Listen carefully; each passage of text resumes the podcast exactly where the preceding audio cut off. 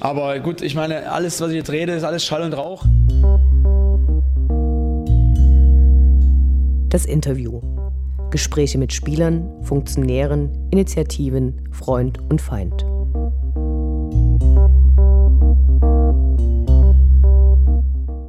Ich spreche heute mit Stefan Grossmann, der für das Stadionheft von Dynamo, den Kreisel, verantwortlich ist. Gerade wurde der Kreisel erneut zum besten Stadionheft gekürt. Dazu herzlichen Glückwunsch und Hallo. Ja, danke. Freut mich. Ja, hallo auch. Kannst du uns was zu deiner Fanbiografie erzählen? Also wann und wie bist du zu Dynamo gekommen? Äh, in meiner Jugend.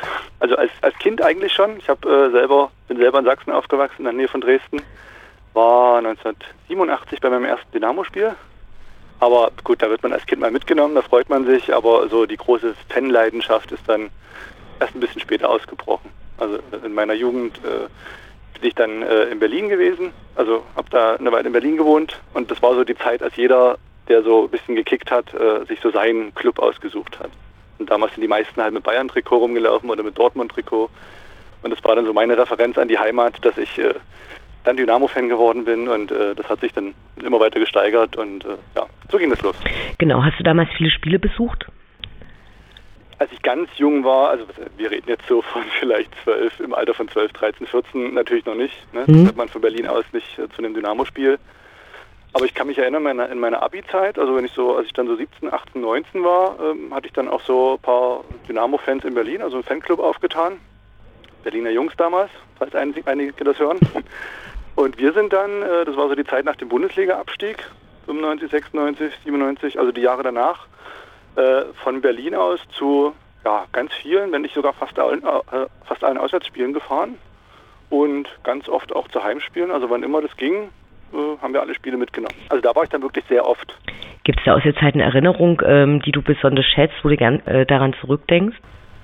Ach, ich würde jetzt gar nicht sagen, äh, so eine einzelne Sache, äh, an die ich mich jetzt immer erinnere, aber es war einfach äh, jetzt aus heutiger Sicht eine coole Zeit, ne, die damals mitzuerleben, weil einfach die, die ganze Fanszene war auch noch nicht so groß, wie es heute ist. Ne? Also man hat mit wenigen Gesichtern viel anfangen können einfach. Äh, es haben sich da jede Woche irgendwie, ob das nur Nordhausen war oder, äh, oder Rathenow, ne? also wo sich dann vielleicht 200, 300 Dynamo-Fans getummelt haben war einfach eine andere Nummer als es so ist. Auch cool heute. Ja, aber es sind so die kleinen Anekdoten. Ne? Also äh, wenn ich so heute noch Fans äh, treffe, mit denen ich damals zu tun hatte, da kommen dann halt so Sachen wie, äh, wenn man am 1. Mai nach Rathenow fährt, wo das Stadion völlig im Wald liegt und mitten im Wald kommt dann noch so eine Polizeieskorte rausgesprungen und äh, ist nur verzweifelt auf der Suche nach Dynamo-Fans und wir kamen aus Berlin mit Berliner Nummernschild und sind da fröhlich winkend vorbeigefahren und haben mit dem Dynamoschal gewedelt. Solche Sachen, ne? aber jetzt, jetzt ansonsten nicht so das Einzelne. Okay, ähm, du hast schon 1995, also als das Internet noch nicht besonders alt war, die Domain dynamo-dresden.de angemeldet. Wie kam es dazu? Hm, ich glaube, die Domain kam sogar erst noch ein bisschen später, aber ich habe äh, damals angefangen, die Internetseite aufzubauen für Dynamo. Ich habe die ein, eigentlich, äh, ja, war 1995 das Internet ja wirklich noch äh, in seinen Kinderschuhen. Und ähm, wir hatten damals im Informatikunterricht in der Schule damit angefangen, so die ersten Internetseiten aufzubauen. Also uns damit beschäftigt, wie ist so die Struktur von der Internetseite und jeder hat dann angefangen, die erste Seite so seinem Hobby zu widmen. Und mein Hobby war halt natürlich Dynamo Dresden. Und daraus ist so die erste Seite entstanden. Ich habe dann schon immer die Ergebnisse und erste kleine Berichte und alles, was, was man so aus der Ferne, wie gesagt, ich war damals in Berlin, was man da über, über Dynamo finden konnte, habe ich dann online gestellt. Das war, das war seinerzeit äh, die erste und auch umfassendste Seite, die es da so gab. Und irgendwann kam so der Kontakt zu Dynamo, wo es dann hieß, Mensch, willst du das nicht offiziell für uns machen? Und daraus ist dann mehr oder weniger in der Zeit die offizielle Homepage gewachsen. Ihr habt damals immer schnell Spielberichte und Fotos auf der Seite gehabt und damit auch für andere Vereine Maßstäbe gesetzt. Woher habt ihr eure Inspiration bezogen? Eigentlich äh, damals noch per Learning by Doing, also nach wirklich äh, dem Gefühl, was würde mir selber oder was, was würde uns selber gefallen und ähm, das versucht so gut wie möglich zu machen und äh, das dann auch so online gebracht, weil es gab äh, anders als heute ähm, noch, noch nicht mal die großen Anbieter. Ne? Also so Kicker und Co., die waren damals äh, entweder noch gar nicht online oder nur in ganz einfacher Form. Also die Orientierung, die man hatte, waren eigentlich immer nur die anderen Clubs in der Liga. Ne, damals Regionalliga Nordost äh, gab es einige engagierte Fans, die viele gute Seiten hatten, aus Chemnitz, von Union Berlin und so weiter. Da hat man sich eher so mit diesen Kollegen oder Fan, Fan-Kollegen mehr oder weniger ausgetauscht und ähm, ist dann quasi gemeinsam gewachsen. Also kann man schon sagen, dass das, wofür heute eben Mädchenabteilungen zur Verfügung äh, stehen, wo direkt äh, Berufe draus geworden sind, dass das damals eher so eine Fanangelegenheit war? Definitiv, ja. Also das ist auch ein Gedanke, der mir jetzt immer wieder kommt, äh, dass es damals das in der Form alles noch gar nicht gab. Also auf dem Regionalliganiveau, auf dem Dynamo damals war, ja sowieso nicht. Ähm, also ich glaube auch bei allen Clubs, da waren sowas wie Pressesprecher in, in hauptamtlicher Form nicht mal ansatzweise zu denken. Aber es ist ja auch, äh, selbst die Bundesligisten war damals ja eigentlich noch nicht so weit. Also da gab es wirklich viele engagierte Angebote auf äh, zum Beispiel Regionalliganiveau, die eigentlich damals noch deutlich besser waren als das, was die Profiklubs gemacht haben, bevor sie dann äh, wirklich entdeckt haben, welches Potenzial da auch drin steckt. 2002 gab es dann eine neue Homepage, das alte Archiv verschwand und musste mühsam neu aufgebaut werden. Was ist da passiert? Da, das war schon die Zeit, also ich bin selber so 2001 rum ausgestiegen, weil ich dann mich erstmal im Studium gewidmet habe und ähm, andere Sachen erstmal verfolgt habe. Ich glaube, die Seite ist erst noch ein bisschen weitergelaufen. Also den, den eigentlichen großen Bruch, wo das Archiv weg war, den gab es dann eher so 2011 rum.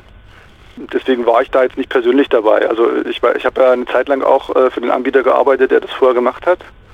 Und also war ich nicht persönlich beteiligt. Ne? Da gab es dann offenbar ein Zerwürfnis mit Dynamo, was nicht in Einklang zu bringen war zwischen beiden Seiten. Und äh, ja, deswegen gab es dann irgendwann eine neue Seite. Okay, äh, lass uns zum Kreisel kommen. Seit wann gibt es mhm. den und äh, wie kam es dazu? Ähm, den Kreisel unter dem Namen Kreisel gibt es seit 1997. Was gab es davor für ein Spieltagsprogrammheft? Ähm, na, zu DDR-Oberliga-Zeiten hatte das, glaube ich, gar keinen Namen. Also da gab es ja immer dieses äh, relativ einheitliche Schema für alle Oberligamannschaften, wo dann einfach nur ja, der Gegner drauf stand und die Ansetzung und so weiter. Also da hatten die Hefte noch keinen Titel. Äh, und ich glaube, das ging dann so in der ersten Bundesliga-Saison los. Hieß, glaube ich, äh, erst Dynamo, Journal, Dynamo Journal, dann gab es mal mit einem Sponsor eine Dynamo Zeit, dann war es Dynamo Echo und ja, irgendwann gab es eben zur Saison, ich glaube 97, 98, äh, hat es dann ein neuer Anbieter übernommen, diese Produktion. Und die haben eben auch einen neuen Titel mitgebracht und haben das Dynamo-Kreisel genannt. Und äh, seitdem heißt das Heft so. Und seit wann bist du beim Kreisel dabei? Ich habe die ersten Kreisel gemacht äh, nach dem Zweitliga-Aufstieg 2004. Also ich habe vorher schon mit demjenigen, der das damals mit betreut hat, äh, Fanshop und Stadionheft, äh, mit dem André Butter, äh, zusammen schon ja, die Entwürfe für in den Saisons davor gemacht. Also da schon ein bisschen ja, nebenbei mitgemacht und habe dann 2004 den Kreisel übernommen äh, in relativ hauptverantwortlicher Position. Habe das bis 2007 gemacht, ähm, war dann so eine Schlussphase vom Studium, habe dann zwei Jahre pausiert und habe das 2009 wieder übernommen und mache das bis heute. Und äh, du machst es ja nicht alleine. Wie viele Leute sind da im Team und wie sind da die Aufgaben verteilt und was machst du genau und wie entsteht dann der Kreisel? Naja, im Wesentlichen bin ich so, ähm, ja, mehr oder weniger der, wenn man so will, Redaktionsleiter, also oder der, der verantwortliche Redakteur, sage ich immer. Ne? Also mhm. und arbeite vor allem mit den Kollegen in der Medienabteilung bei Dynamo zusammen. Und wir haben noch äh, zwei, drei engagierte Leute, die uns äh, darüber hinaus sehr unterstützen. Ähm, also vor allem Ronny Günther, äh, der Statistiken in grandioser Qualität liefert zu allen möglichen und auch unmöglichen Themen.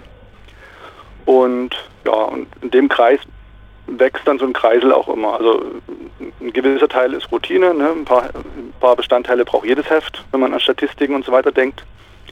Und alles andere, was aktuelle Interviews betrifft oder aktuelle Inhalte, das stimmen wir dann so ab, wenn so die Woche vor dem Heimspiel ranrückt.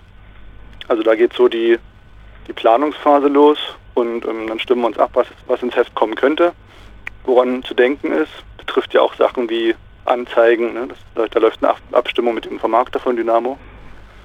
Und ja, dann geht es eigentlich an dem Wochenende vor dem jeweiligen Heimspiel immer so in die redaktionelle Produktion. Und machst du denn auch das Layout oder? Genau, also das betreue ich mit, ähm, wobei da gibt es eben von der Agentur, die damals das Design entwickelt hat ähm, für Dynamo, gab es damals eben so eine Art Rahmenlayout und in dem bewegen wir uns auch heute noch, aber alles, was darin anzupassen ist, in dem jeweiligen Heft oder aufzubereiten ist, ähm, gerade im Bereich von Bildmaterial, da, dafür gibt es noch einen Grafiker für Sachen, die speziell anzupassen sind, also das Poster zum Beispiel oder die, das Layout für das Cover, was ja wirklich einen eigenen Stil auch hat. Ja, aber alles, was, was daneben äh, an Layout zu machen ist, also die, die reine Verteilung der Inhalte auf die Seiten, das mache ich auch. Was hat sich in den letzten Jahren am Kreisel geändert? Erfreulicherweise, also kann man in zwei Richtungen denken. Also erfreulicherweise eigentlich wenig. ähm, ich denke mal noch an die Zeit zurück, als ich das mehr oder weniger alleine gemacht habe. Also wenn man so an diese Zeit eben nach 2004 denkt. Ähm, auch da gab es bei Dynamo noch keinen keine wirkliche organisierte Pressearbeit und so weiter. Also da habe ich das Heft wirklich jahrelang fast völlig alleine gemacht, außer mit ein paar ehrenamtlichen Helfern. Und ähm, hatte dadurch auch, ja, was heißt die Chance, die Möglichkeit, aber auch den Bedarf, eben viele Sachen selber neu zu machen. Und dadurch hat sich das Heft eigentlich zu jeder Saison irgendwie verwandelt. Ne? Also sah immer anders aus und hatte einen neuen Stil, der immer so ein bisschen versucht hat, aktuelle Dinge aufzugreifen. Deswegen finde ich es schon äh, aus, der äh, aus der Richtung toll, dass das Heft jetzt so seit 2012, seitdem das aktuelle Design für Dynamo kam, ähm, erstmal so einen einheitlichen Stil gewahrt hat. Ne? Also wer, wer einen Kreisel in den letzten Jahren in die Hand genommen hat, der wusste, okay, so sieht ein Kreisel aus und das ist unser Stadionheft. Und inhaltlich ähm, haben wir es zum Glück geschafft, da immer so ein paar Sachen noch äh, dazuzufügen. Ja, also die, die Interviews sind so das größte aktuelle Stück, was in den letzten Jahren immer gewachsen ist. Mhm. Das Poster ist dazugekommen. Und jetzt gucken wir halt, was man im Bereich, ja, also oder, oder aus dem Themenfeld digitale Inhalte äh, da vielleicht noch ein bisschen mit reinbringen kann. Thema digitale Inhalte. Viele Vereine schaffen mittlerweile ihre Stadionhefte ja auch wieder ab, einfach weil sie es als zu teuer empfinden und verlegen eben alles ins Netz. Welchen Wert oder welchen Stellenwert hat für dich so ein Stadionheft? Hm, ich kann das, was die, was äh, einige Clubs da machen, durchaus nachvollziehen, aber ich finde es schade, wenn die, wenn die nur an die Zahlen denken. Ne? Also wenn das für die ein reines rechnerisches äh, Produkt ist. Wenn die sagen, das kostet uns zu viel, wir schaffen es ab, weil da geht wirklich äh, auch was verloren. Traditionell war es ja schon immer so, dass man gesagt hat, oh, wenn ich zum Fußball gehe, dann gehört ein Stadionheft dazu und eine Bratwurst und ein Bier. Äh, ich glaube, das stirbt langsam tatsächlich aus was ich persönlich sehr schade finde. Also für mich ist das zum Beispiel immer noch so und ich kenne natürlich auch viele, denen es so geht. Weil irgendwie zu einem Fußballspiel, wo man hingeht, will man ja so als ja, gefühlten Beweis so Stadionhälfte und Eintrittskarte vielleicht aufheben. Vielleicht nicht mehr bei jedem Spiel, aber so bei besonderen Spielen. Oder wenn man zum ersten Mal zum Beispiel zu einem Dynamo-Spiel kommt, ja, dann ist es doch eigentlich total cool, in zehn Jahren irgendwie das Stadionheft rauszukramen. Und das ist so auch die Bedeutung, die ich äh, eigentlich immer noch äh, sehr charmant finde. Also alles, was aktuelle Inhalte sind, äh, die gehen natürlich viel besser über digitale Medien abzuwickeln und zu verbreiten. Also wie gesagt, besser, aktueller, schneller, aber die sind eben genauso schnell flüchtig. Also ein Heft kann man aus dem Regal mal äh, rausziehen und hat genau alles rund um ein Spiel zur Hand. Kann sich das nochmal angucken, kann noch eigene Erinnerungen äh, rauskramen, was digital eben schwieriger ist. Man findet heutzutage alle Statistiken und alles, was man wissen kann zu einem Spiel, aber es ist halt schwieriger, sich da so in dieses zeitliche Umfeld auch reinzubegeben. Also deswegen finde ich es schon noch irgendwie einen wichtigen Teil von so einem Heimspiel. Ähm, und ich sage immer, das ist wie so eine Art lebendige Vereinschronik auch. Wie hat sich in den letzten Jahren die Auflage entwickelt? Die ist eigentlich relativ stabil geblieben, würde ich mal sagen. Die wird mit Dynamo zusammen immer geplant, ähm, so anhand der erwarteten Zuschauerzahl. Und ähm, da hat man eben so eine Art Erfahrungswert, was bei einem in Anführungsstrichen normalen Zweitligaspiel weggeht an, an, Verkaufszahlen. Und dann braucht man ja auch immer noch ein paar Hefte für Sponsoren und ähm, kann man auch so ein bisschen schätzen, wie viel Gästeanhang mitkommt, äh, also sprich, welche Auflage da vielleicht verkauft werden kann. Das heißt, die Grundauflage ist eigentlich relativ stabil. Und dann gibt es eben so Schwankungen, wenn jetzt äh, eine Mannschaft kommt, die äh, einen vollen Gästeblock mitbringt, da weiß man, okay, wir brauchen halt 500 Hefte mehr. Oder ähm, wenn jetzt ja, Aufstiegsspiel oder sowas ist, ne? also oder oder ein besonderes Pokalspiel. Mittlerweile hat der Kreisel ja einige Preise gewonnen bei dieser Wahl zum besten Stadionheft. Also ich meine, auch in der dritten Liga habt ihr beide Male gewonnen, als. Dynamo das letzte Mal da war. Äh, jetzt die letzten beiden Jahre. Wie sehr, wie sehr verfolgst du die Entwicklung von, von Stadionheften, vielleicht auch äh, von der Konkurrenz? Eigentlich äh, so gut wie es geht. Also äh, man kommt natürlich nicht immer ran. Äh, inzwischen fahre ich auch nicht mehr so oft oder eigentlich nur noch relativ selten zu Auswärtsspielen. Das heißt, ich lasse mir immer, wenn es geht, von Kollegen oder auch äh, Freunden Hefte mitbringen, wenn die irgendwo zum Fußball fahren. Also ich bin da wirklich ein großer Fan auch dieser Mediengattung, wenn man das so sagen kann. Zum einen, weil es mich jetzt natürlich ähm, aus professioneller Perspektive interessiert, aber eben auch aus privater Sicht. Ähm, also das gilt jetzt gar nicht mal nur für die direkte Konkurrenz, wenn man so an die zweite Liga denkt oder an die direkten Konkurrenten von Dynamo, ist eigentlich egal in welcher Liga. Also ich gucke auch gern mal in Hefte aus völlig anderen Ligen rein, sowohl in Deutschland als auch im Ausland, weil man einfach da auch eine, neue Idee mal wieder mitnehmen kann. Ne? Wie machen es andere? Was machen die? Was machen die gut? Was machen sie nicht so gut? Also ich bin auch letztes Jahr, als wir in England im Urlaub waren mit der Familie, bin ich da in irgendwelche Viertliga-Fanshops äh, gerannt um mir dort eben mal ein paar Stadionhefte mitzubringen. Wobei die in England, äh, das, äh, dort hat es noch eine andere Tradition. Also bei denen sind diese Hefte wirklich eine eigene Industrie, sage ich mal. Also gibt es wirklich professionelle Agenturen, die nur Stadionhefte produzieren. Und das ist total spannend, wie die das so machen. Du bist vor einigen Jahren nach Lüneburg gezogen. Wie verfolgst du von da aus Dynamo? Na, dank der digitalen Medien, die es heutzutage gibt, ähm, bin ich da, glaube ich, gar nicht so weit weg. Also ich sage immer, ähm, ich habe den Kreisel damals in Dresden schon produziert und ähm, an der Arbeitsweise hat sich nichts geändert. Also das ist, glaube ich, egal. Damals ähm, auf der Südhöhe gewohnt, da war ich nicht so weit weg von Dynamo, aber bin jetzt, glaube ich, auch nicht so viel weiter weg. Also ich glaube, ich kann das genauso gut verfolgen wie jeder andere auch. Und nö, eigentlich, nö, eigentlich wie jeder andere auch. Punkt. Okay, wenn du dir die Entwicklung von Dynamo anschaust, was bewertest du positiv oder siehst du auch Gefahren? Ähm, Gefahren, ähm, also ich finde es total positiv, ähm, was die wirtschaftliche Entwicklung betrifft. Also ich glaube, das sagt ja auch jeder. Ne? Also wenn man so vor 20 Jahren Dynamo-Fan war und Dynamo miterlebt hat, dann sage ich immer so im Bekanntenkreis oder im Freundeskreis, eigentlich ist es ein Wunder, dass Dynamo in dieser Zeit, wo es äh, wirklich schlecht aussah, also rund, rund um die Jahrtausendwende, wo ja auch relativ viele Clubs im Osten in, in Insolvenz gegangen sind, dass es Dynamo damals nicht geschafft hat, in Anführungsstrichen insolvent zu gehen. Also das war damals eher ein Wunder als eine Leistung. Und äh, wenn man das als Ausgangspunkt nimmt äh, und guckt, wo Dynamo heute steht, äh, kann man, glaube ich, vor allen, die da mitgetan haben, gar nicht genug den Hut ziehen. Deswegen, was, die, was das Wirtschaftliche betrifft, ähm, muss man sich, glaube ich, um Dynamo jetzt mittelfristig erfreulicherweise wenig oder gar keine Sorgen machen. Und äh, sportlich äh, ist gut, da ist es im Fußball, ich glaube, da leidet und bibbert jeder mit, immer zwiespältig. Ne? Keiner steigt gern ab. Ähm, alle lauern so ein bisschen äh, auf den nächsten Sprung nach oben vielleicht. Da bin ich mal gespannt. Also ich bin einerseits froh, dass Dynamo nicht zu schnell nach vorne gespült hat äh, in dieser Saison. Ne? Also wenn man äh, sich überlegt, dass man mit vielleicht drei Siegen mehr jetzt noch mit einem Aufstiegskampf stecken würde, das äh, wäre mir persönlich viel zu schnell gegangen. Aber ich hoffe natürlich auch, dass es jetzt erstmal ähm, erreichbar ist, in der zweiten Liga zu bleiben und da mittelfristig äh, zu wachsen und dort dann vielleicht in eine Situation zu kommen, um auf einen möglichen Aufstieg so gut vorbereitet zu sein, dass man dann nicht sofort wieder rausfliegt, was heutzutage eh schwer genug ist. Alles klar. Vielen Dank fürs Gespräch und viel Erfolg mit dem Kreisel. Ja, Dankeschön.